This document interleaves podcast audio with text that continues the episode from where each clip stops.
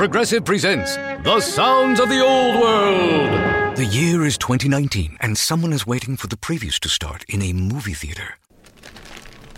Hey, you want anything? Popcorn? Soda? No, nothing? This has been The Sounds of the Old World. Brought to you by Progressive, where drivers can still switch and save like it's 2019. Quote today at progressive.com. Progressive Casualty Insurance Company and Affiliates.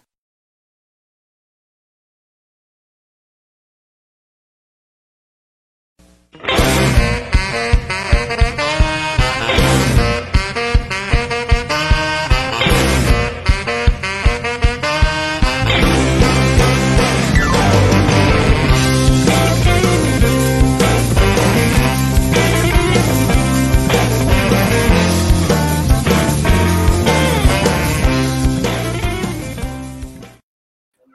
Hello, my friends. It's Andy over the Andy Falco Show, coming to you live from Brea, California. One of the places that, at least so far, we have not seen any writing. Um, uh, it is, oh wow, what a. Can we start 2020 all over again? Can we like go back and can we actually maybe skip 2020 and go from uh, 2019 to 2021? I think we probably should do this.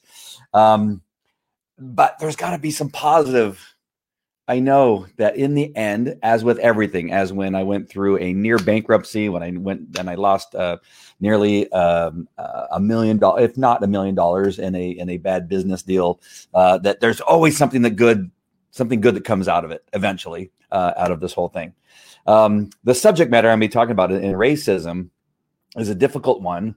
And I really thought long and hard over the last three days about talking about it and, and whether I would actually even talk about it because who am I? You know, I am a, a white, Hispanic, Irish, American Indian, uh, German police officer, American, uh, and all those things. And that's all the things I put in the title. What, what do I know about racism? And I know nothing about African American, being an African American in our in our United States or in our world. And so, but I do have some experiences uh, in this world. So, um, just in regard to my experience from my standpoint, I think the best thing my dad taught me, if anything, and again, we didn't have that great of relationship, my dad and I, and he was very harsh, and and there was never any time. Hey, Rich, nice to see you. There was never a time where we said I love you uh, one way or another. My mom and and I, nothing. That was not anything that was in our um, in our up upraising.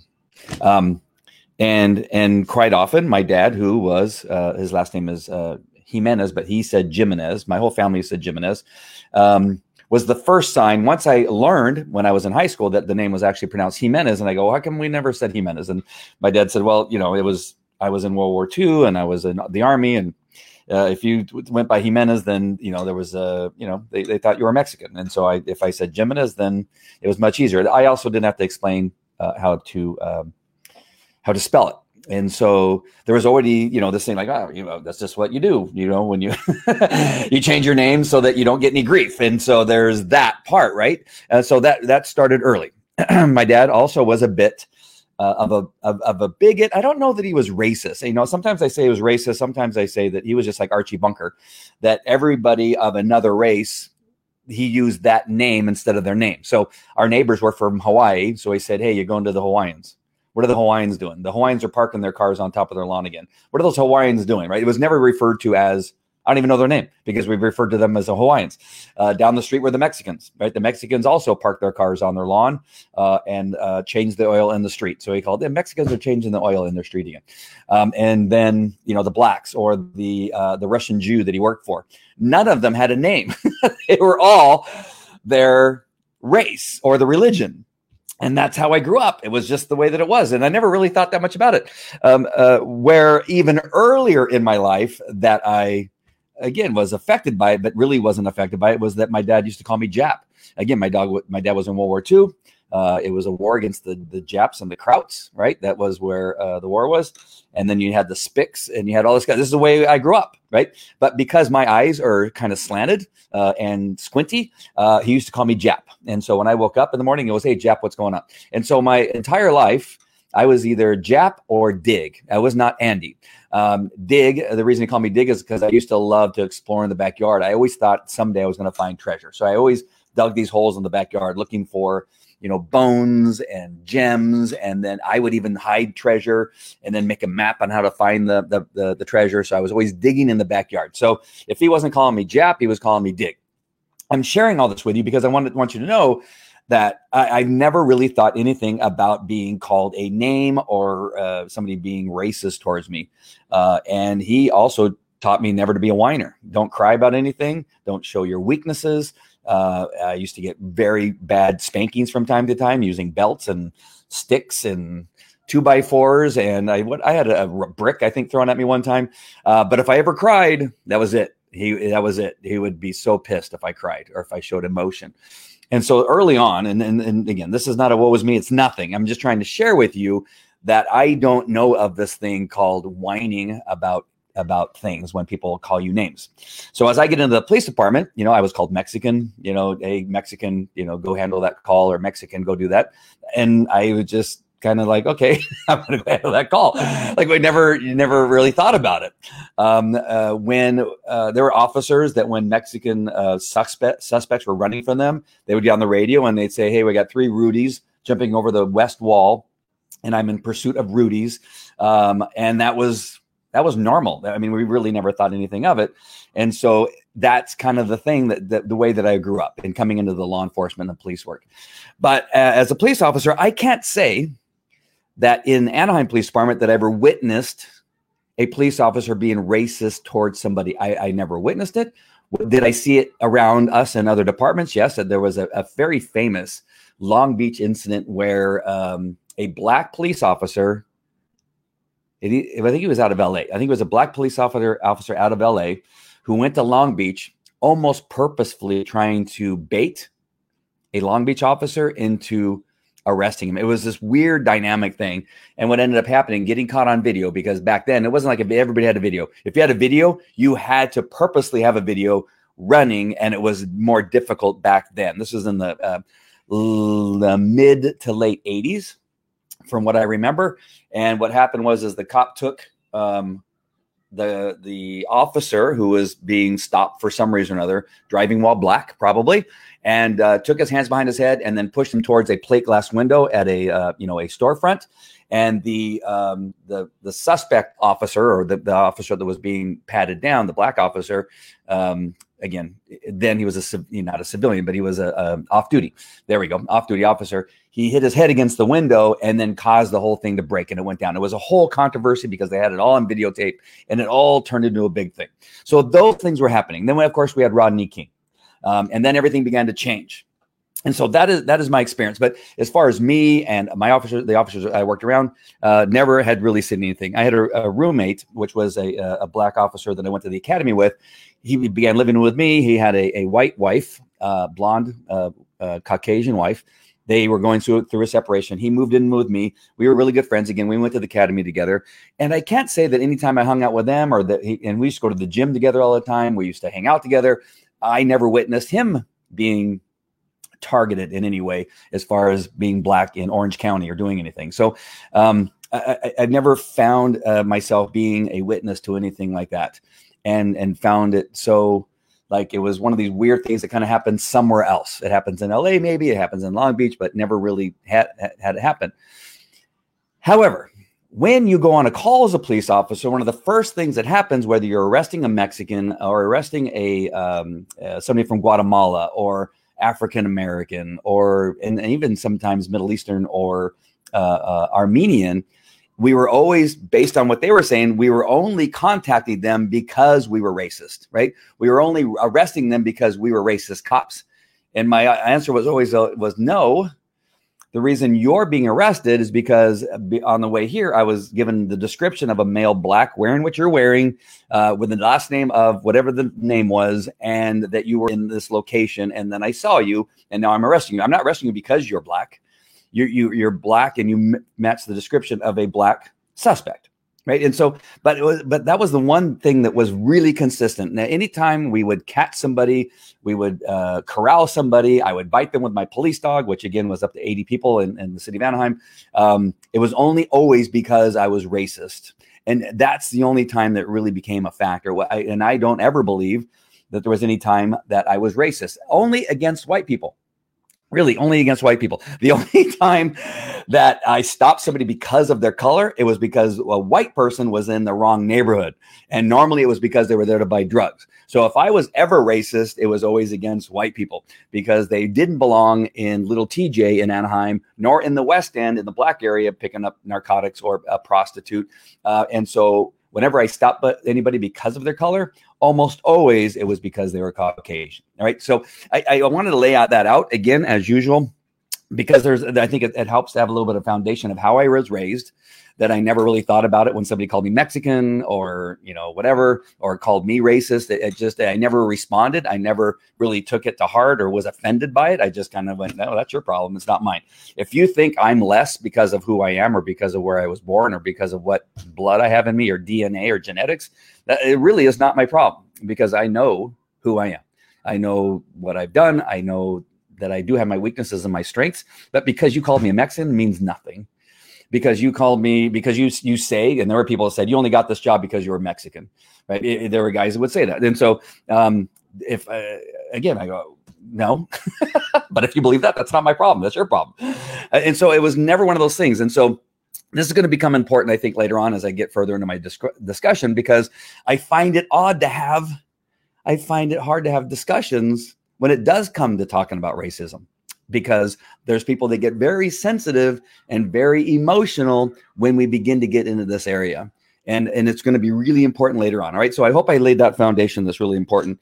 Um, and again this is these are my views uh, and i hope that they, it comes across well um, I know that there's many people that are probably going to be offended at some of the things I say, uh, especially when I get into the part about politics, about being a Republican and, and talking about liberals, that this is kind of where things begin to go haywire in the discussions I've had on Facebook.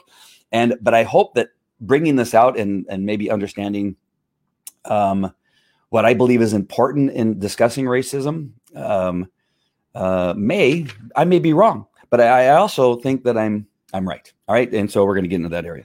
All right, so uh, in, in attending to my notes here, um, I, I do want to address uh, the, the, obviously the, what is going on in our world right now that we have a, a huge problem right now, and whether or not the officer who put his knee on George uh, Floyd's neck was racist. He sure looks kind of like a guy who would be racist, right? You see the picture, you see what he looks like, and that kind of stuff. And he, it looks, I mean, looks are deceiving. But I, I often said, I still don't know. I, I, I don't know that he's racist in the sense that he did it because he, he's white and he's black. It, it, again, it sure is possible.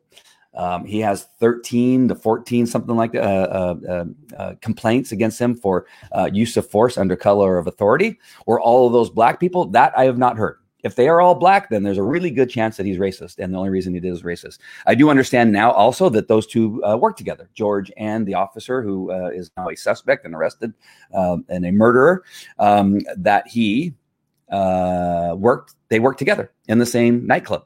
So what is going on there? What what is it that was going on with that dynamic? And did he not recognize him as the guy that he works with in the same thing? And so there's some very uh, interesting things about that, and we don't know enough about that. We do know based on all the angles that there is no reason why he wasn't arrested on day one, based on now knowing that the DA, the investigators, the, the chief of police, the um, the FBI, the, the DOJ, the uh, the governor, the mayor, all had this information prior uh, to uh, Friday. Right, this happened on Monday, and they didn't arrest him until Friday. Really? Did it take that long? It, it did not take that long to review all those videos and the witness statements and the facts behind the case. And, and that is really where they let the black community down, I think. And they, they could have done a much better job of doing that. And so we're going to revisit that too. But when it comes to what's happening now, I understand why the black community is upset. I truly understand. And I'm not sure why that doesn't get across when I've had a few discussions over the last few days through Facebook and Twitter and some of the other platforms where I've tried to say, I am with you 100%. But this violence is totally unreasonable. And there's nobody stepping up in the black community to stop those people. And I'm not t- saying those people and black people, but the people that are, are doing violence because it's not just black people. right? We see white people, Asian people, Mexican people, uh, all committing violent acts and looting and breaking glass and windows and catching police cars on fire. Those people, those individuals are not, as far as I feel, protesters against what happened to George Floyd. Those are opportunists who are looking for opportunity to cause chaos in our world and to get a bunch of crap for free. That's what those are two separate things, right? And so I, I have I've been looking for African American leadership to step up and to get out there and tell everyone to stop and to get other uh, black individuals and white individuals and, and all the other races who are really pissed off about what happened to George uh, Floyd and to get uh, get those other folks out of the equation.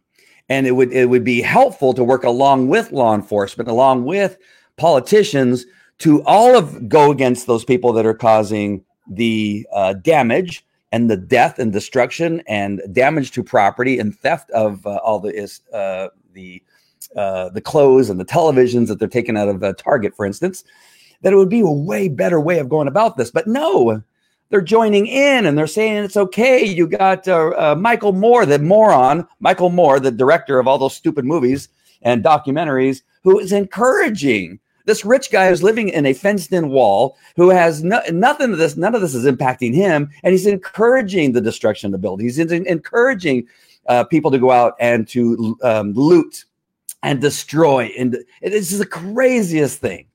Not one person on the liberal side and the Democratic side has gone again and said, listen, Michael Moore, we don't need your freaking help. Now, don't just shut your trap and, and, and really use your platform to get the message out. it, it is the, the, the racism that we need to fix. This is not helping racism and the problems with racism, right? And that is our biggest problem. And there's nobody stepping up. And so that is the problem. And that's what the thing I want to address. when we're talking about racism, the looting, the, the catching the police cars on fire, the burning the buildings down, throwing Molotov cocktails, doing all this other crap has nothing to do with racism. It's only increasing the problems of racism. And those of you that are Black uh, uh, uh, leaders, those of you that want change in this world, need to step up. You really do need to step up. Liberals need to step up, step up, and they're not. They're encouraging it. They want the chaos, and I know that that this is where I'm going to get into trouble. But they surely aren't making it stop, right? You have a, a Democrat mayor uh, in Minneapolis who said, "Let them burn down the police department. It's not that big of a deal." That is the dumbest thing I've ever heard you you you set the the the the, the snowball rolling, right? You you you really got your hands uh, uh, dirty. You he he needs to be responsible and held responsible for the chaos that is now being seen across the world, because he said it's okay. Right? He's one of the first people that says, and you got other people. You got Michael Moore saying it's okay, and now you got a number of other people saying it's okay, and now we have chaos. Right? It starts with that police department that they allowed to get burned down in Minneapolis, Minnesota. That's where it started, along with a number of other things, right? You can, but I can look at that one thing where I say, you know what, they're just venting. no, because that's not what's going to help with the issue of racism. It's not because you got a bunch of people who are like going, well, I'm not sure about this, but I sure see a lot of black people breaking windows on Target. I see a lot of black people setting police cars on fire. I see a lot of people, they're only seeking the black people. I see the white people, I see the Asian people, I see the Mexican, but the people that are kind of on the fence and saying, you know, I'm not sure what to believe or what to think, but I sure do see a lot of black people doing this stuff. Is it helping? No, it's not helping.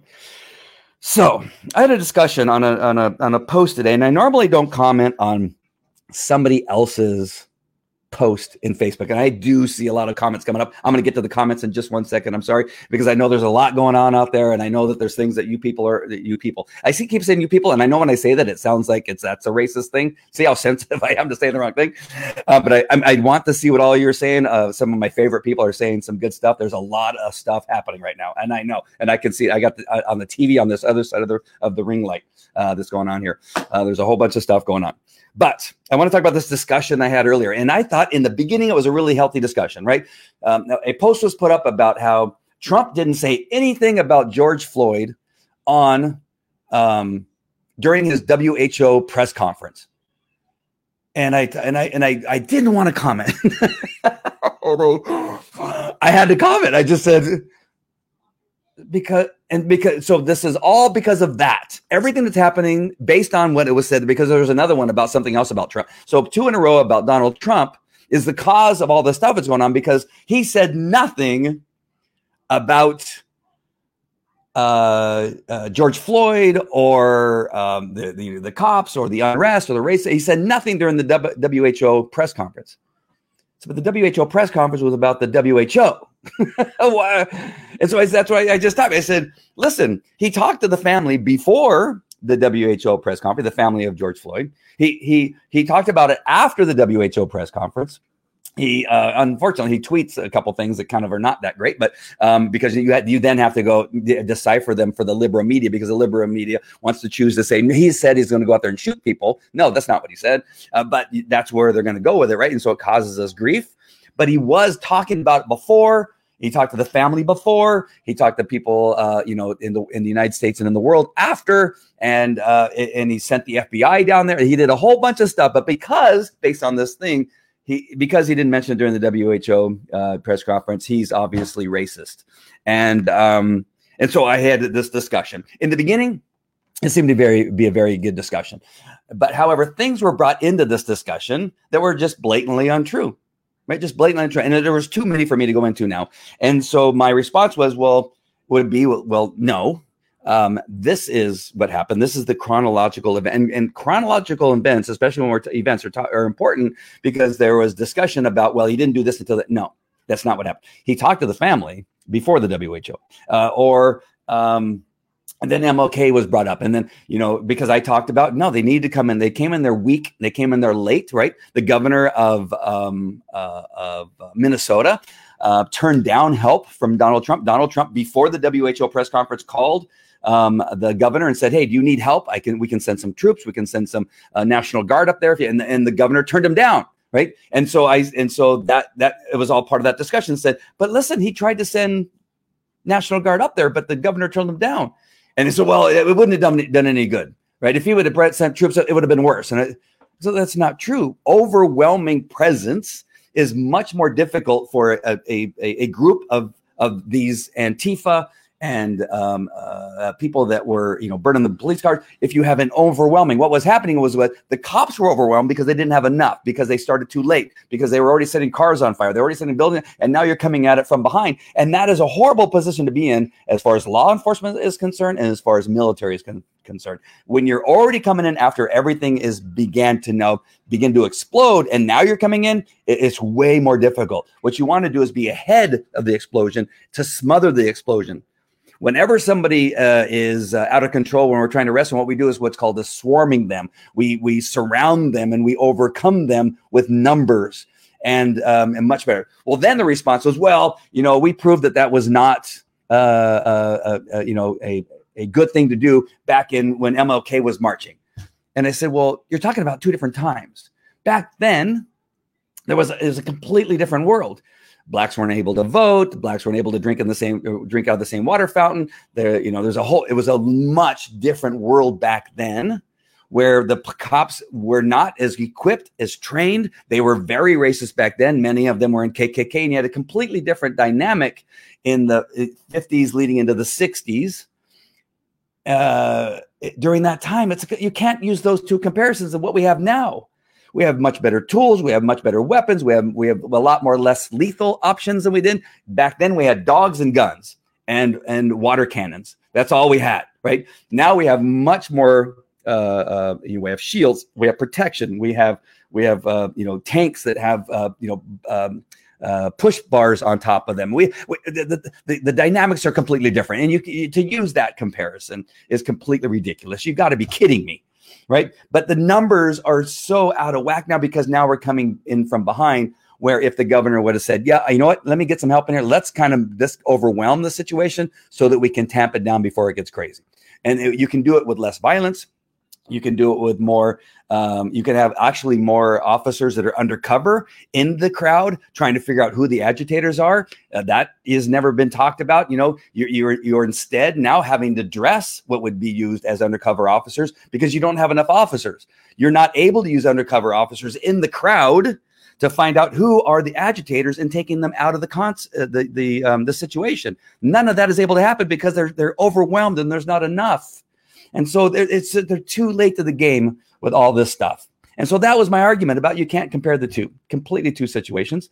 Uh, and then also you don't have somebody like MLK, uh, Martin Luther King, right? We have nobody like Martin Luther King who would go out into the crowd. He would personally, right? One of the strongest men with the biggest cojones than anybody that ever seen on the planet. He would go out there and say, "Listen, we're not going to have violence.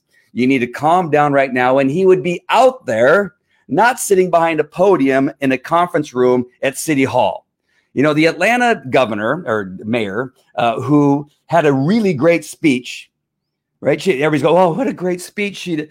No one out there in in Minnesota, in Atlanta, in California, in New York, but wasn't listening to her, right? It was a great speech. Where was she? She's behind a podium safely in City Hall. Where her ass needed to be was out there in the middle of Atlanta, out there on the street, telling people, you need to knock this crap off right now. And all of you right here, or who want a peaceful demonstration, need to help me to get those idiots that are breaking windows, catching things on fire, uh, throwing Molotov cocktails under control. And we are going to help the police. We're going to help the troops get these people under control because we want a peaceful demonstration. We want to show the world that we really want to stop racism because they, th- those people, these people, those people are, are, are what's causing us more grief. But did she do that? No, she got her ass, uh, uh, you know, behind a podium inside of a building. All right, I'm going to take a break because I'm getting all worked up here, and my son's sitting here watching. He probably thinks I'm a nut, um, but he's listening to me um, very intently or he's just waiting for me to stop so he can go back to playing, uh, uh, you know, games. All right, let me see. So sorry, I need to calm down. Other heavens, I heard looting in Long Beach. Yeah, yeah, it, in Huntington Beach. Uh, I've seen it. Thank you, Nobby. That's the nicest thing you said to me, but no. I have too many skeletons in my closet. You think Trump was bad? I have way, way more that I, I, couldn't do that. Looting and fires and set. Yep, it's, it's, everywhere. It's now spread because they just did not. They did not stop. But I watched a live stream today and witnessed a looter attack another looter. And literally, yeah, yeah. Well, you got a guy. Is that the guy with the sword? You had a guy with a sword who got attacked, and he. I don't know if he lived, but they kicked the snot out of him. Now, the only part I saw was black people kicking the snot out of a white guy. And in the beginning, it looks like, oh, they kicked the snot out of a black guy that was in the group. Yeah, What and, and somebody was kind enough to put the actual footage that he was running around with a sword. Now, whether he was trying to protect himself or property or cars, whatever, I don't know. But it's it, there's a lot more to it than that. So I'm not sure if that's the one you're talking about uh, with the sword or not. Setting cars on fire.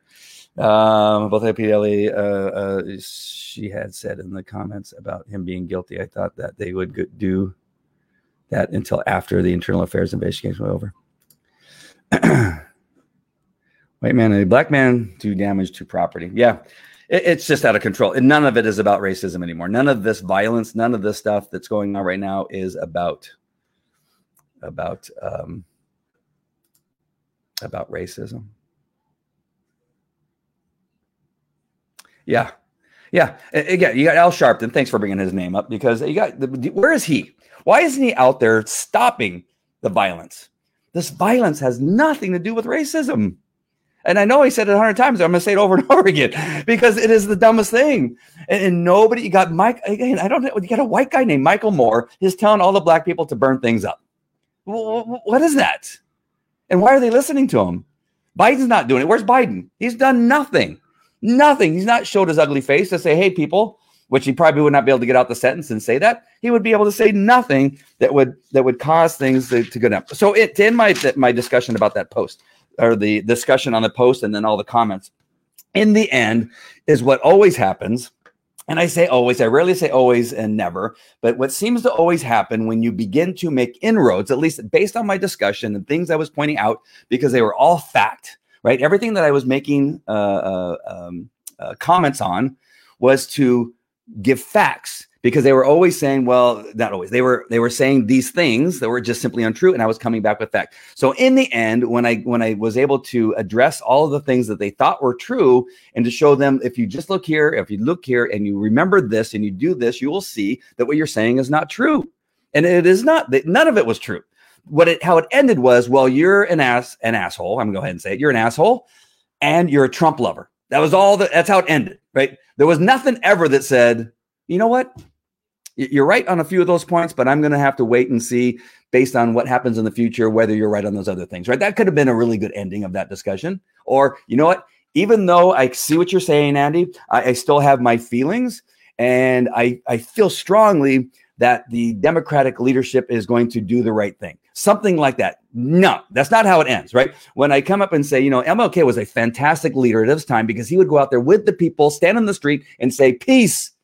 Do not commit violence, do not commit destruction of property, that we are going to hold a peaceful rally. And what had happened with that peaceful rally? Blacks got the vote. We ended up eventually having a black president. We ended up, uh, you know, getting rid of all the white, uh, uh, you know, water fountains, segregation. People could sit wherever they wanted to on the bus. Because why? Because you had a leader who was willing to put his ass out there and eventually got him killed. I know, I know. Eventually was this. I know, but you had somebody with some balls to get out there and be a part of the of the process of keeping things calm because calm pro- protests, calm um, uh, uh, discussion, and back and forth and negotiation and all of these things. You, you bring uh, Robert Kennedy into the mix, who who also was a big uh, promoter for um, you know. Uh, uh, you know, getting rid of racism and to allowing blacks to vote and do all the things that everybody else did right? You had these people that were willing to get out there with the people and walk with them. But you didn't see none of that leadership now. I saw one lady, a nurse in New York yesterday. She was standing out there putting her hands up, not saying, hands up, don't shoot. Her hands were up and saying, stop the violence.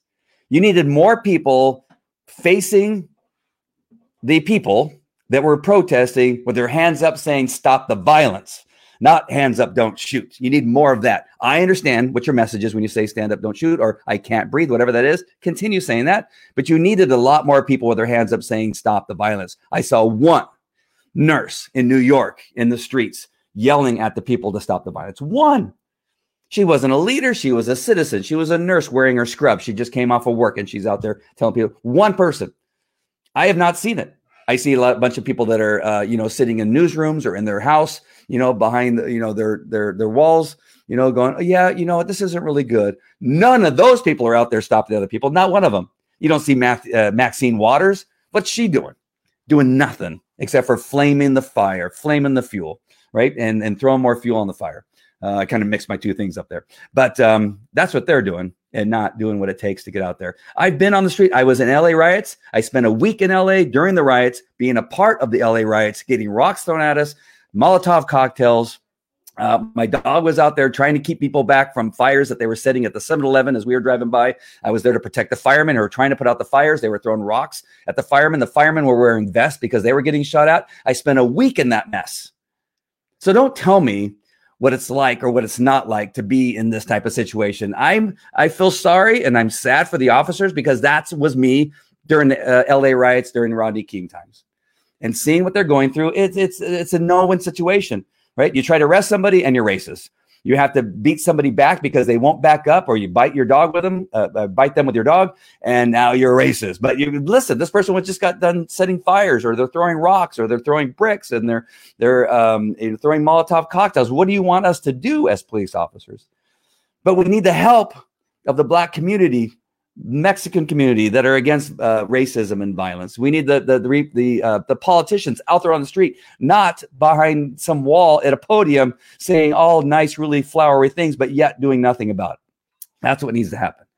Um, uh, Barbara is on. My cousin, uh, her son, yeah, uh, has been in LA till 2 a.m. and now in Santa Ana Monica. Hey, we have similar stories we can tell each other now about what it's like to be out there with the stupid people. Yes, Thank you, Barbara, for sharing that. Um, and um, so, oh my gosh. So, where am I at here? Uh, I want to make sure I'm on task because I, I wanted to eventually get to the eventual uh, message here. There have been many um, uh, Black leadership bringing politics. Oh, so all right. So let's bring some politics in here, and this is where uh, I think some of the discussions go haywire because people say you can't bring politics into all this. You, you absolutely have to bring politics in this. Where did most of this start? It all happened in Democrat-run cities and states. This is where most of it it, it, it, begun. And so back in my comments to the to the earlier discussion that I was commenting on, it, it, it entered into the part. I said, "Why aren't you pissed? Why are you pissed at Donald Trump who has done probably more for the black community than any other president. I know I'm going to get messages from that too. I don't care because it's the truth again, we, we I can name them. I can't name them off the top of my head, but I have them written down about many of the things that he's tried to put through, even with pushback from Democrats who didn't want these things to happen, and he would promote them anyway and get them done, regardless of what the Democrats would allow to happen. They were always having pushback. They didn't want to have him have success in the black community. Imagine how much more success that he could have in the black community if they wouldn't have blocked him from doing much of the stuff he was trying to do. So, so you have to have politics, politics under this because one of the biggest problems that started this whole thing, and I'm going to go through, uh, I have it here, is um, to start this all off. And I brought this up the other day, and it's important to bring it up because um, where this all began is in Minneapolis, right? Where you have a white officer, former officer, moron, uh, do something as incredibly insensitive and uh, deadly uh, to a, a, suspect by having his knee. He had two other officers on the body. The guy can't breathe, right? They totally suffocated him with his own body weight and their body weight, and then with the neck, uh, uh, knee on the neck, right? Very clear. You got video from all angles. You have witness statements. You have probably their statements that they may have made spontaneously as they were leaving the scene, or even actively still trying to get him into the into the um, uh, the ambulance. Certain things can be said, and those can all be used. All of that stuff. Every one of the these following people had this information, and so we had a Democrat um, mayor, a Democrat prosecutor, a Democrat attorney general, a Democrat union, a Democrat governor, and the only person who acted quickly was President by Trump by sending FBI and DOJ over there to make sure that this got prosecuted, not prosecuted, got uh, investigated quickly and and come to some re- resolution. But no, even with that, they're still blaming Donald Trump.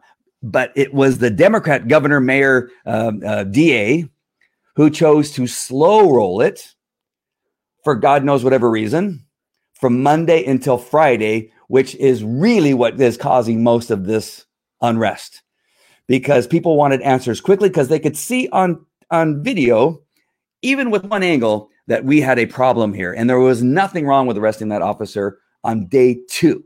They could have arrested him on day one, right? The day that it happened that night, they could have gone to his house and arrested him because they know from past videotaped arrests where something like this has happened, it, this kind of stuff happened. They already know. We knew this was going to happen, but they chose not to take action. But those are Democrats. It wasn't Republicans.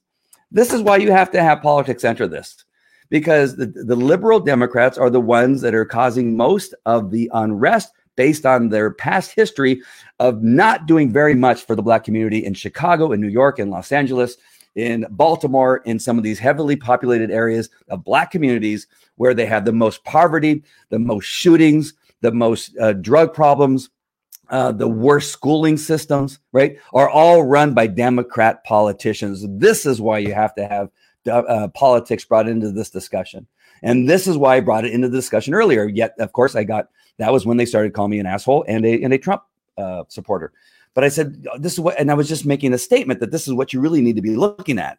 Why aren't you the person who has having the discussion? Why aren't you asking the questions of the prosecutor? Why aren't you asking these questions of the mayor and the governor who have had control of these areas for tens and, and 20 years? That we, we have these conditions in these cities that have caused much of this. You have the the the um, uh, who was on just a minute ago. It was the chief of police for uh, Minneapolis, Minnesota, who has one of the most corrupt police departments that I know of. As I've had a couple cases at Minnesota, and you have a guy who's been investigated 13 times for um, uh, uh, uh, uh you know use of force under color of authority, and he's still a police officer. Yet you have a police, black police chief of police who's done nothing about. Hey, listen, when somebody gets two or three of these things, we really need to begin looking at them as whether they should be a cop here, right? It, how did it get to 13? How did this ever get to 13 to where that on the 14th time he could kill somebody? Those are those are the questions, not whether Donald Trump mentioned anything about George uh, Floyd or any anything that was happening when he got the incident. That's not the question you should be asking. That's not the thing that you should be enraged about. That's not the thing that you should be posting on Facebook saying, "That's it. We're I'm, I, I can't wait until Donald Trump is voted out." That's not the thing you should focus on. Why aren't you focused on why the chief of police of of uh, of uh, of uh, the, the police department and the DA and the and the governor and the mayor, why have they done nothing in their community? What's they are more responsible for than the president of the United States? They know what's going on on a daily basis. They can see what's happening on a daily basis, and yet they've done nothing. But yet your focus is on whether the president mentioned something in his WHO uh, uh, press uh, monitoring. Those are the things. Let me show you a video that's part of a, a bigger video, and I'm going to show you why it's important that uh, this should have been addressed. And and I don't often quote Malcolm X. I don't know that much about Malcolm X. I did study uh, Martin Luther King. I read all of his speeches. Uh, at one point in college, and did some research on Martin Luther King. And, and again, the guy was amazing and did some incredible things.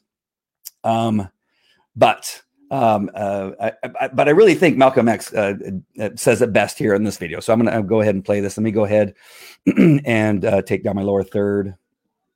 Oh, you know what? I gotta I gotta take that back. So sorry. One second, because I didn't uh, make the audio available. My bad. Gotta stop the screen share, and I gotta do it again here. I've done did that yesterday three times. I'm so sorry. All right, let's listen to what uh, Malcolm X has to say about. Oop, hide some of these messages. there we go. All right, here we. Actually, I'm going to mute my mic. So I'm going to mute my mic, and I'll come back.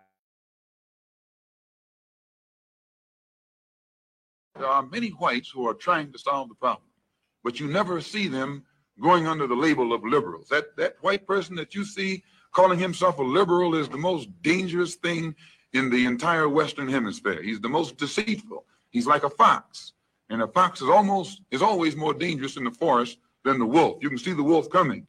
You know what he's up to, but the fox will fool you. He comes at you with his mouth shaped in such a way that even though you see his teeth, you think he's smiling. You take him for a friend.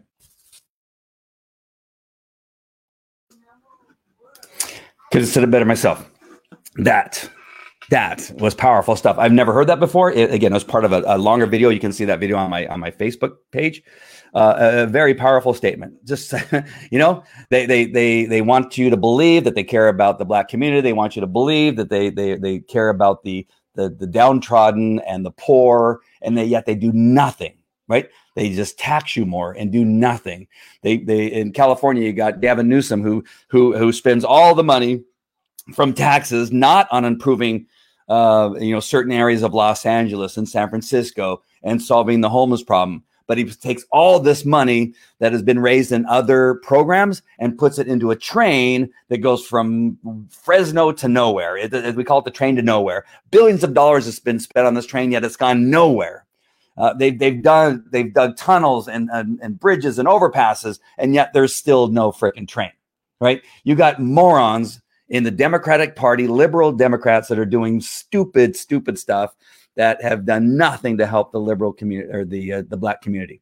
Uh, and until you wake up and understand that the liberals will do nothing for you, they have shown over the, the two, three, four decades that they've had control over many of these cities and states, that they've done nothing for those cities and states, uh, uh, uh, uh, nothing but cause chaos and increase homicides and reduce the education of the constituents that are within that community. That is all they've done. And I know this sounds like rhetoric. I know this sounds very strong, but I'm telling you, based on what I've researched, I've been, I've never been so much into finding out what really is happening in our world than I have lately. That this is what truly is happening. Are the Republicans the solution to everything? No.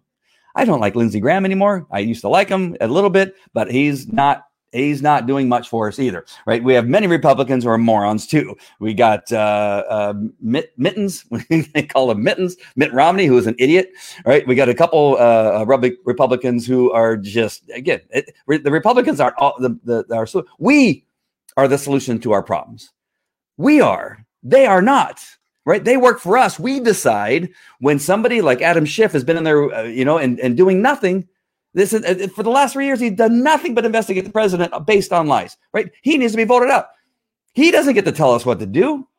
We get to tell him what we want and what we don't want by voting him out. But yet we continue to vote for these people over and over. Nancy Pelosi is another moron. Look at her. Look at the city that she's representing that has the highest homeless population. It's increased by 300% since, since COVID 19 has started, and it's been nothing but a disaster. She is nothing but a disaster. And yet, we believe that they are in control of us.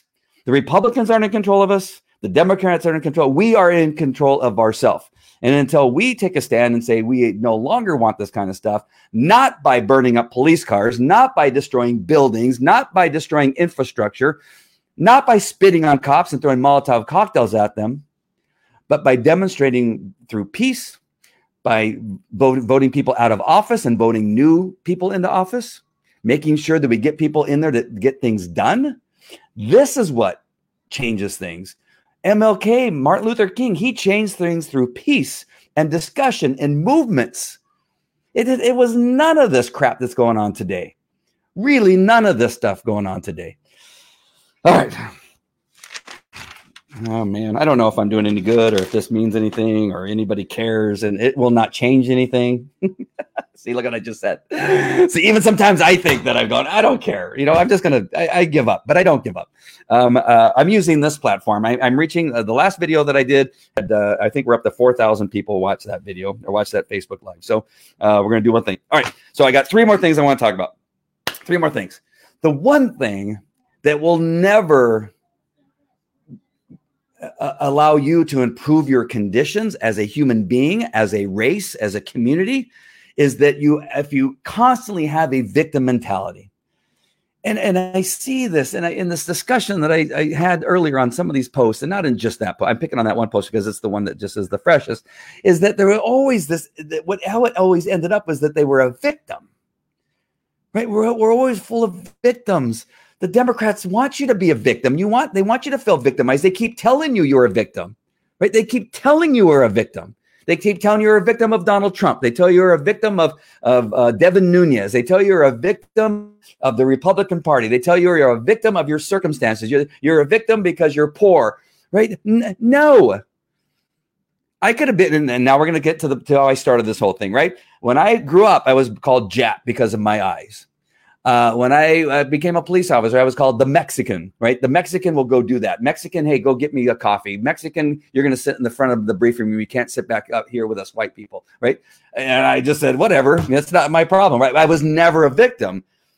This person who they said these things about, you know what happened in the first two years as a police officer? I got voted officer of the year. You know what happened in the the the, the next year after that? I got uh, awarded the the um, um uh, the, the, best officer of the year, whatever, uh, best, uh, what is it called? Distinguished Service Award. I forgot what I got. It's a medal that you get. It's like the highest honor you can get as a police officer within a police department. In my third or fourth year, I forget what year it was, I got the Distinguished Service Award at my police department. This is a guy who was called Mexican. This was a guy that grew up being called a Jap. This was a guy who uh, got F's in math. Sorry, kids, don't listen to this. I was a very poor educated uh, uh, in high school. I passed and I got through high school, uh, but then I ended up graduating number five out of fifty in the in the uh, police academy. And uh, all that could have ended if I would have been ever the victim, right? My dad beat me pretty good a couple times, really, you know, but it caused me not to steal ever again. You know, all those things happen. I nearly died a couple times uh, because of stupid things that I did and that kind of stuff. But what it ended up happening, I didn't allow myself to be a victim. I know that at any time during my life, I could allow myself to be a victim and not move forward. Right. The only way not to be, not to move forward is by continuing to be a victim. And I keep hearing over and over again, again, I've never been black. Right. I've never been pulled over because I've been black. I've never been thrown on the ground and handcuffed and kicked because I've been black. I, I, I admit that. And I am sorry but I've had very many uh, colleagues and people I've worked with who have got high in leadership and the lieutenants and captains and sergeant uh, I have friends who do well in business who are black. And the reason they were able to do that because they were never victims, never victims of being black. You can just be black. You can just be Mexican. You can just be Chinese and Asian and um, uh, American Indian. But those who are successful in those races, no matter if it's black or not, is if you refuse to be a victim. It doesn't matter if one day you got pulled over and thrown on the ground. It matters. I know it does, but it really doesn't matter in the overall grand scheme of things because if you lay there on the ground and cry and now you can't move on because you were a victim one night, then nothing's ever going to change. But that is the thing I continually hear uh, from from from people who really do not want change is that uh, poor me, poor me. I'll you know they they they keep holding me back. I have a family member who, for years, said that every super she had like five or six jobs, and with every job, she had a horrible supervisor. Every job whether it was Chipotle, whether it was, you know, uh, you know, I, if I start naming them, then, then the person will know who I'm talking about. name some other things. Uh, you know, the the car wash, the um, the the hair salon, right? No matter where she worked, no matter what type of business it was, the the supervisors were morons and were always picking on her, right? Always picking on her or him, right? Always. I'm a victim. I want to work and I and I'm the best I'm the best in the in the office. I'm the best person. I'm the best salesperson. But the supervisor hates me. All right, I might have believed it on the first one. and maybe on the second one. But now that you're on your fifth or sixth job and again you have one of the most horrible supervisors ever, really? And that's when I sat down and said, "Listen, I really find it hard to believe that everywhere you've worked, you've never had a supervisor that you could work with. Have you ever thought about standing in front of a mirror and evaluating yourself and your work ethic and your attitude and the things you say, how you dress, how you comb your hair, how you smell, when you show up for work? When you leave work, how much vacation you take. Have you thought about all those things? And have you done your very best to be on time, to, to be the last person that be the person that locks the door? Never be the person who has the door held open for them. Be the person that locks the door. Be the person that sets the alarm. Be the person that when you come in, people say, Wow, you look great. You are ready for action have somebody say, you know what, no matter what I can say about this person, man, they're always really well dressed and they're always so nice to the customer. How about being that person? Right? But instead, what I hear constantly is that everybody's picking on you. That you can never you can never get through a job. You can never last in a job because you always have lousy supervision. It seems to me that the supervision is trying to help you by telling you you need to be on time, by telling you that you need to make sure and count the registers so that you always have the right amount of money at the end of the day, that there's something going on, that something needs to be fixed. And then the, that's when you take action, not then you go, oh, why are you picking on me? You're trying to say I don't count or I don't know how to count. You're saying I don't know how to dress.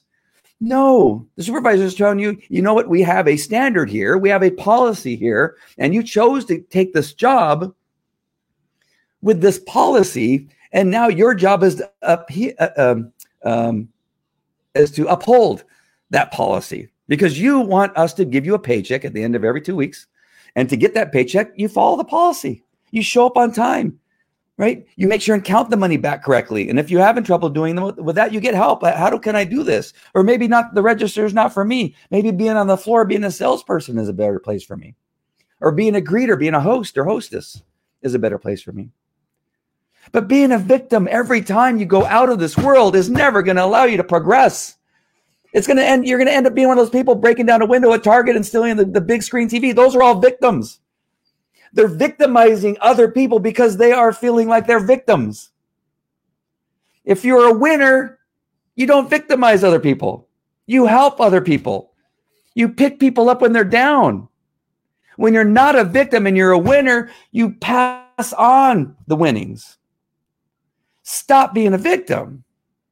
I think part of racism sometimes is based on you feeling like you're a victim. And I'm sorry. I know. Send the messages. Tell me uh, that I'm racist and tell me I'm wrong. But I think a little part of racism has to do with you being a victim. Not all. There's some bad cops out there. That cop, bad, right? You can't come back on me and say, "Well, you're you you're doing supporting this cop and not George Floyd." No, that cop needs to be imprisoned not for murder three, for murder two. Again, a Democrat DA chose to, to charge him with murder three. Murder two, I read the statute based on what I've seen and what I've seen as far as evidence. There is no way that ye should be charged with murder three. You should be charged with murder two. And if they want to drop it, if the, if the jury, if the judge, if the, the process uh, of um, coming to an agreement on a plea bargain then drops it down to a three, then that's what can be done. But now you're at a three. Where do you go from a three?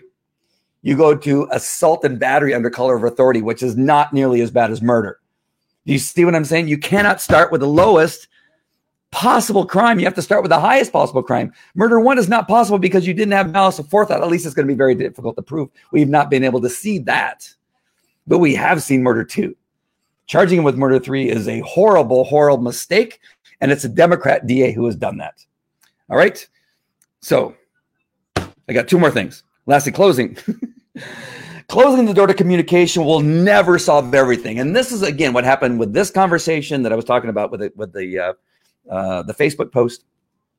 With when I'm dealing with uh, when as a police officer dealing with victims or suspects of crimes, is that because I did not see it their way, because I didn't buy into their victimization uh, of of what they believe, uh, you know, that they're being a victim of, because I didn't see that and I countered with facts and truth and would say, like that this person I was talking about with their job, with the supervision, they never worked with somebody that was a supervisor that would allow them to work and always was picking on them. And we would get in arguments because she goes, well, that person would say, Well, how come you never see my side of the story? Because that's not my job. As your friend or your family member, that is not my job to see your side. My job is to love you and respect you enough to tell you the truth. That is my job. Same as on these Facebook posts. I told the person that I said, I love you as a friend, and I understand that you're hurt. I understand that what you're seeing on the on television and what happened to George Floyd is painful for you. I understand that, but my job as your friend and loving friend, even though we barely know each other, is not to just simply agree with you. What kind of friend is that? What kind of family member is that? What kind of community member is that if I only just agree with you? My job is to help you to be stronger and to understand, you know what, on this case, you're wrong. In this case, you're wrong. You need to look at these other things. And I have to point them out to you because if I don't point them out to you, you will never see them. You are so blinded by anger and blame and um, uh, victimization that you're you're having trouble letting the truth in. You're having trouble seeing that there's another side of the story that you really need to be aware of. And so you close down communication by simply saying you're an asshole, you're a Trump lover, you're a Republican, and uh, you're a lemming, is what I've been called. Um, and that yes, you shutting down communication that you think, I don't want to hear what you have to say. I don't want to hear the truth. I don't want to hear what you have to say because it may change my mind. So instead, you're an asshole. Instead, you're a racist. Instead, you're a bigot. Instead, you're a Nazi. Instead, you're a baby killer. All the things that I've been told. That is the thing that stops the conversation, right? That is your uh, guard you put up because you're afraid that I'm being honest with you and you shut down communication. If you want the police, if you want politicians, if you want maybe even people like me to, to help heal this wound of racism, then there has to be communication. There has to be a little give and take. Hey, you always beat us down. Well, not always. Here are situations where we didn't do that. No, you're an asshole. No.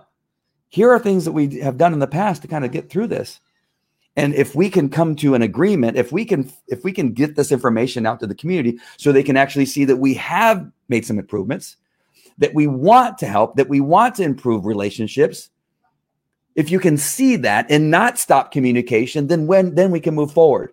And then i will accept some of the things that you have to say.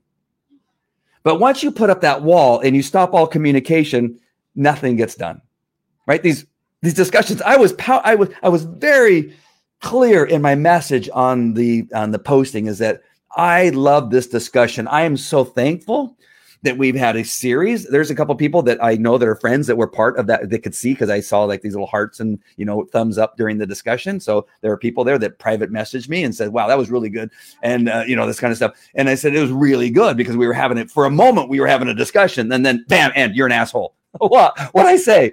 What I say? It was going so well, and then communication stopped, and that was it. So I, I think we've been. On, I think she unfriended me. Who knows? But see, that's what happens, right? Communication stopped. You start making an impact. You start, you know, having a communication, and you hit a you hit a wall. So you, but we can't continue to do that. If you continue to stop communication, there will never be any resolution. If you stop communication, there will never be any resolution. You know, most of these things are coming off the top of my head. I don't know if they're good or not, but. All right, last thing. Uh, and I'm not sure if this, I think this is maybe just a little side note to me. Police and city. Oh. Oh, okay. Yeah. So uh, the one thing in the end, and and this is where I have no idea where these cities continue to drop the ball. But when you have you have the police, the city, the county, the state, it, it starts with leadership, right? We have very poor leadership. Whether it's Democrat or Republican, it doesn't matter as long as there's good leadership. I know some Democrats that are great leaders. I, have mentioned a couple on some of the posts that I've I've, uh, I've, I've put up on my personal page, on Twitter, and on some of the other accounts that I use for um, communicating these things. There's some great in black Democratic leadership who are fantastic. They've taken a stand and said, listen, I'm not going to follow the herd and just blame Trump for all my problems. I'm not going to follow the herd and blame police for all my problems because I have had some great experiences with police. Of course, there's a few jerks. Of course, there's a few uh, jerk Republicans, there's a few jerk uh, Democrats, but that's not going to keep me from being able to praise the opposing party because there are some good things we can do together once we begin to communicate and agree right? And so when we get leadership, whether it's Democrat or Republican or independent or the Green Party or whatever you want, I don't care, that it takes a, a very good leadership role of communicating. We have to do a better job with our police departments in in cutting down these um uh you know, uh, there's a there's a few words that I want to use, and I'm, i want to be very careful because I, I know I've said a lot of words, but um, you know, it's just really a culture. There, there's other things I can call it, but you got to find these these culture problems, like the culture of beating up on people needlessly for long periods of time and not not letting up. It just doesn't happen to blacks. It happens to whites. It happens to Mexicans, and I've seen it, and I've had cases involving it. That you got to identify a, a problem and solve it quickly it, the, it, I don't know why it continues. I, I, that I don't have the answer for because I know in Anaheim we are very fortunate we had some cultures. Trust me, we had some problems, uh, and I identified them. And I quickly found myself outside the walls of Anaheim Police Department. Yeah, they found a reason to retire me, and I got retired. Uh, so trust me, I know what can happen to somebody who has an idea that says, "Listen, this is wrong," and you tell a lieutenant, a captain, a chief of police that what is happening within the police department is wrong. They will find a way to show you the door right? But when you have good, solid leadership in regard to the mayor, city council, chief of police, deputy chief, captains, lieutenants, and sergeants, and you all work together, right, to solve the problem, the, people that are actually handling the calls, which are the police officers, and identifying problem officers, bad cultures, and move them around. A culture can be two or three cops within a sector, right? You can have two or three officers in a sector who are really heavy handed and they go out there and do some things. Now, Strong police work is welcome. I believe in strong police work, going in there with force and a command presence and getting crap done. But you have to do that with a uh, an understanding that there's times not to be that way, right? To have a balance. But when you now begin to treat everybody as a one percenter, which is the one percent that, that are just the dregs of society, and you forget there's people that aren't in that one percent, right? When you begin to think that everybody deserves to be treated like slime and snot and dirt, then we have a problem. Then you begin to build a culture. Those cultures need, to be broken up quickly before they begin to take hold. If you allow a culture to take hold, it'll begin to grow like a cancer within a police department. And we have leadership who have not done a good job of doing that in some of these cities. I've seen it in places like Baltimore as an investigator in some crimes that have been were occurring in Baltimore, um, and in of course in, in, in Minnesota, uh, and then Chicago. I've had many cases. Those are some of the, the bigger problems I've seen and then there's a couple other cities, which I, I won't go into all the cities, where they have a culture that is much bigger uh, and should have been broken down a long time ago. And so we need to have better leadership. They, they they need to clean up Minneapolis Police Department. They need to begin to release, fire, terminate, arrest some of the supervision that was overseeing the officer who was uh, fired and arrested. They need to be fired and arrested, possibly because they allowed this to occur. They have a hand in the death of George Floyd. I'm here to tell you this is not a popular idea. I would be, I would be, uh, you know, um, yeah, I, I, I, my career would be done uh, if I mentioned that and I was an officer in, in Minneapolis, Minnesota. I would be done. All right. But I'm just telling you, there is some supervision. The direct supervision of this officer probably needs to be arrested and fired or fired and arrested. All right. So uh, I want to end, uh, and I didn't mention this in the beginning, and I'm sorry if there's any, if there's, you know, your so I would, wa- I would like you to watch uh, just a little bit longer. I'm going to be interviewing a singer songwriter uh, tomorrow who wrote a song. Uh, he's part of our church. He's part of our worship team. Uh, I love the song. Every time I listen to it, I, I, I tear up a bit. I will be interviewing him tomorrow. There's some words that are in there that are very powerful. It's called More. And I'm going to play a video from our Easter service at our church. He's a very cool guy. I love my church. Um, and I, what I also left in there is a prayer that happens to, I think, fit for what is it we're going through now. There's got to be more than this and what I'm seeing on TV, which is Philadelphia rioting right now, what I'm seeing.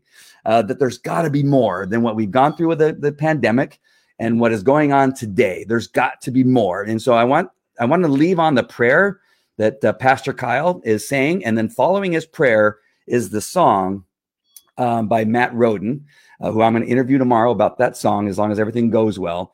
And um, I just want you to listen to it and listen to the words and and think about that. And then join me tomorrow as I interview uh, uh, Matt uh, about his song. I, I, again, I think it's powerful. Uh, you may not, you may not like it. I loved it. it. It brings tears to my eyes every time I listen to it. And I hope this doesn't have my take take down my whole Facebook Live because I don't have necessarily permission to run this. I have permission from him, but um, I, I, think we'll be fine. So um, I'm going ahead and um, and play this. I appreciate all of you. Uh, I appreciate all of you watching and spending the time with me. I, I, appreciate all the comments. I didn't get a chance to to look at all the uh, comments. I you know I, I don't. I, I, this is a hard, difficult um, uh, subject matter. I, I wrestled with it for the last two days whether I would do this or not. But today, based on this discussion I had earlier, I couldn't. I could not do it and uh, I just had so many thoughts. Whether they're right or not, I don't know. But I'm going to play this song. Uh, please listen to it, and then um, following the song, I'm just going to end the broadcast. So I want to tell you all thank you, uh, and I appreciate you. But Kyle's going to say a prayer. Following the prayer, the song starts, and I, I really do think you'll like it. Listen to the words, uh, and uh, join me tomorrow uh, when I interview Matt. All right, here we go.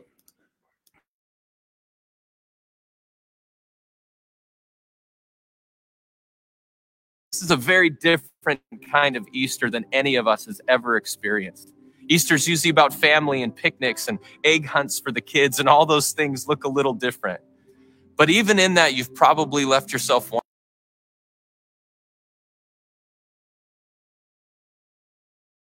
There is a chance that in my haste, I did not click the right button. I want to just make sure. Were you hearing it okay? because there's a chance I, I, panicked and I started to think I don't think that I checked the box that allows you to hear the audio. So I just in case I wanted to stop it, uh, I'll try to back it up to where he started that prayer. So I apologize if you were hearing it. I just panicked and thought, did I not click that button? I couldn't remember. So I apologize, but I just want to make sure you could hear it. All right, here we go. I can see that I checked the box. It's all ready to go now. All right, all right here we go. I'm just going to mute my mic. Okay, I'll see you guys tomorrow.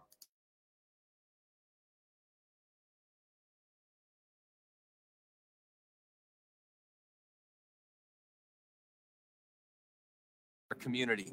Some of them can't even leave their houses. And so we've had volunteers that when they're at the store, they'll pick up bags of food and just leave them on the porch for them.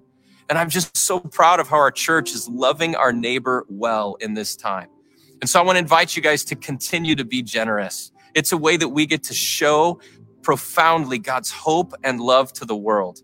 You'll see there's a couple ways to do that. You can just text Friends Church to the number that you see on your screen. Or secondly, you're already online. There's a way to give online. So right after the service, you can go on there and be a part of the story that God's writing through Friends Church. This is a very different kind of Easter than any of us has ever experienced.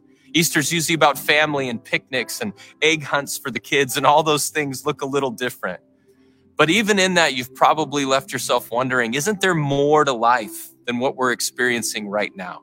That's a question that's going through my mind. Isn't there more to life? Isn't there more to Easter? And it, it creates this longing in us. And for many of us, it's a longing just to get back to normal. But what if there's more than normal? What if there's something beyond the normal that any one of us has ever experienced or encountered? What if God wants to use this time, this season, this day, and this moment to actually transform us? To redeem and restore the, the broken things in our life, to rebuild relationship and character within us, to help us become more of who created us to be in the first place. I want to invite you guys to consider that question as we continue this journey of Easter and worship. And I just want to pray for you as we continue. So if you would, wherever you're at, wherever you're watching, just, just close your eyes. And I invite you to do that just to eliminate distraction. And let me just pray over you. Father, we thank you for the gift of Jesus, the gift of life, the gift of hope. And I pray for every single person that's watching, every single person that's listening. Father, you see them and you know them. You created them and you care deeply about them. And so I pray that as we continue remembering the truth and the hope and the power of Easter, God, that you would speak to every single one of us, that you build, that restore, that you would invite to a deeper, more profound journey with you. God, for some people, this may be the first Easter that they encounter you. And so I pray that you would help them to surrender wholeheartedly to you. And God, for all of us, may we take our next step of faith with you, knowing that there is more to life than what we are experiencing today. There's more that you have for us as we walk through this journey. I pray this in the power of your name, Jesus. Amen. There's gotta be more. There's gotta be more than this. I can't lose hope. Somebody shed light on me. Cause all of these questions still. I know this for sure. There's gotta be more to life than this.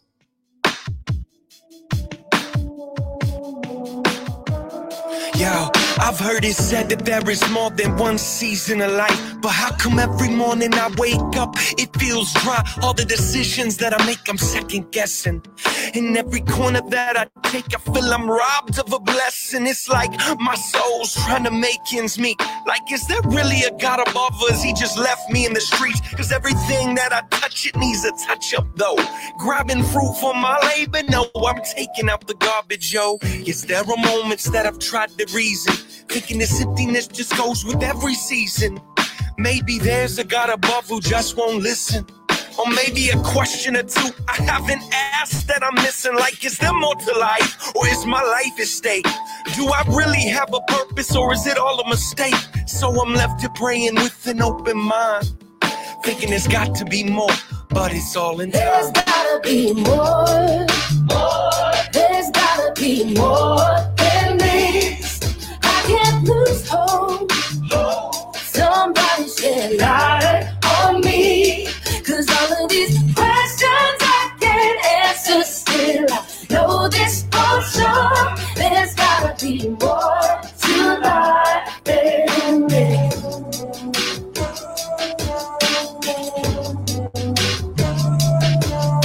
I'm the one that's got it all. I got the answers right.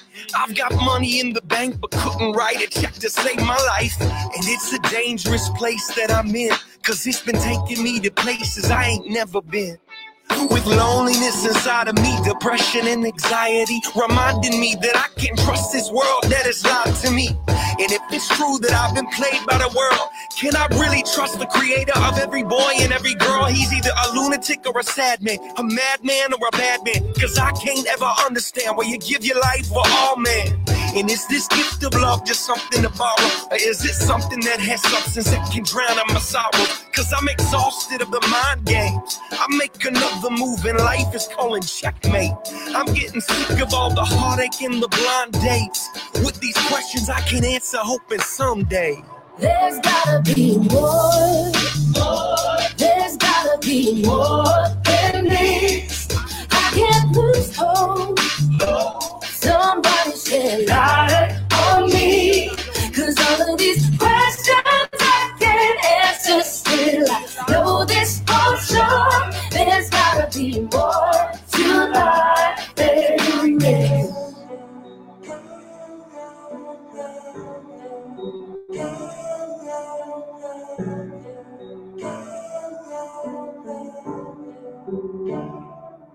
no matter the headspace you find yourself in. There's a God who is and was and has always been. He's the antidote to the wrestling inside. Jesus came to die and raise in three so we could have life. He took the weight of the world so we can fight in him. He promised to walk with us in valleys when the future's dim. It's his resurrection that can redirect us giving us hope in the worst of circumstances. And not that we would come to him just to fix us up, but he loves his children so and he never gives up. So when you think that you have finally reached the end of your rope, listen closely to me, friend. There's some things you should know. He's the father to the fatherless, hope to the hopeless, the joy to the joyless, the sight to the sightless, the peace to the peaceless, the might to the mightless, darkness. Hear me saying, friend, that Jesus is enough.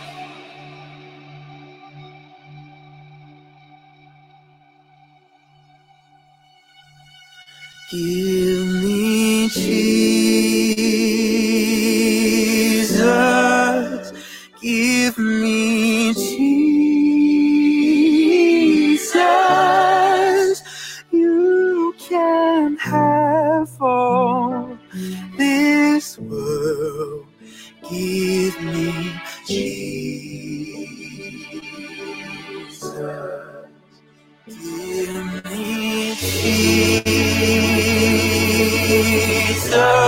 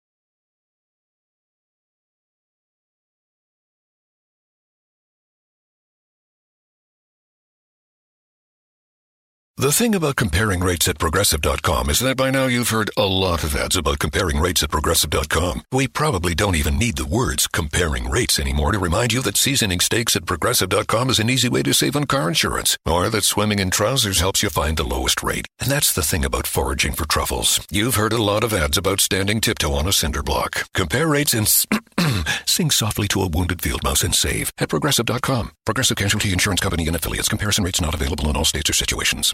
When you see someone who's struggling, it's natural to want to help.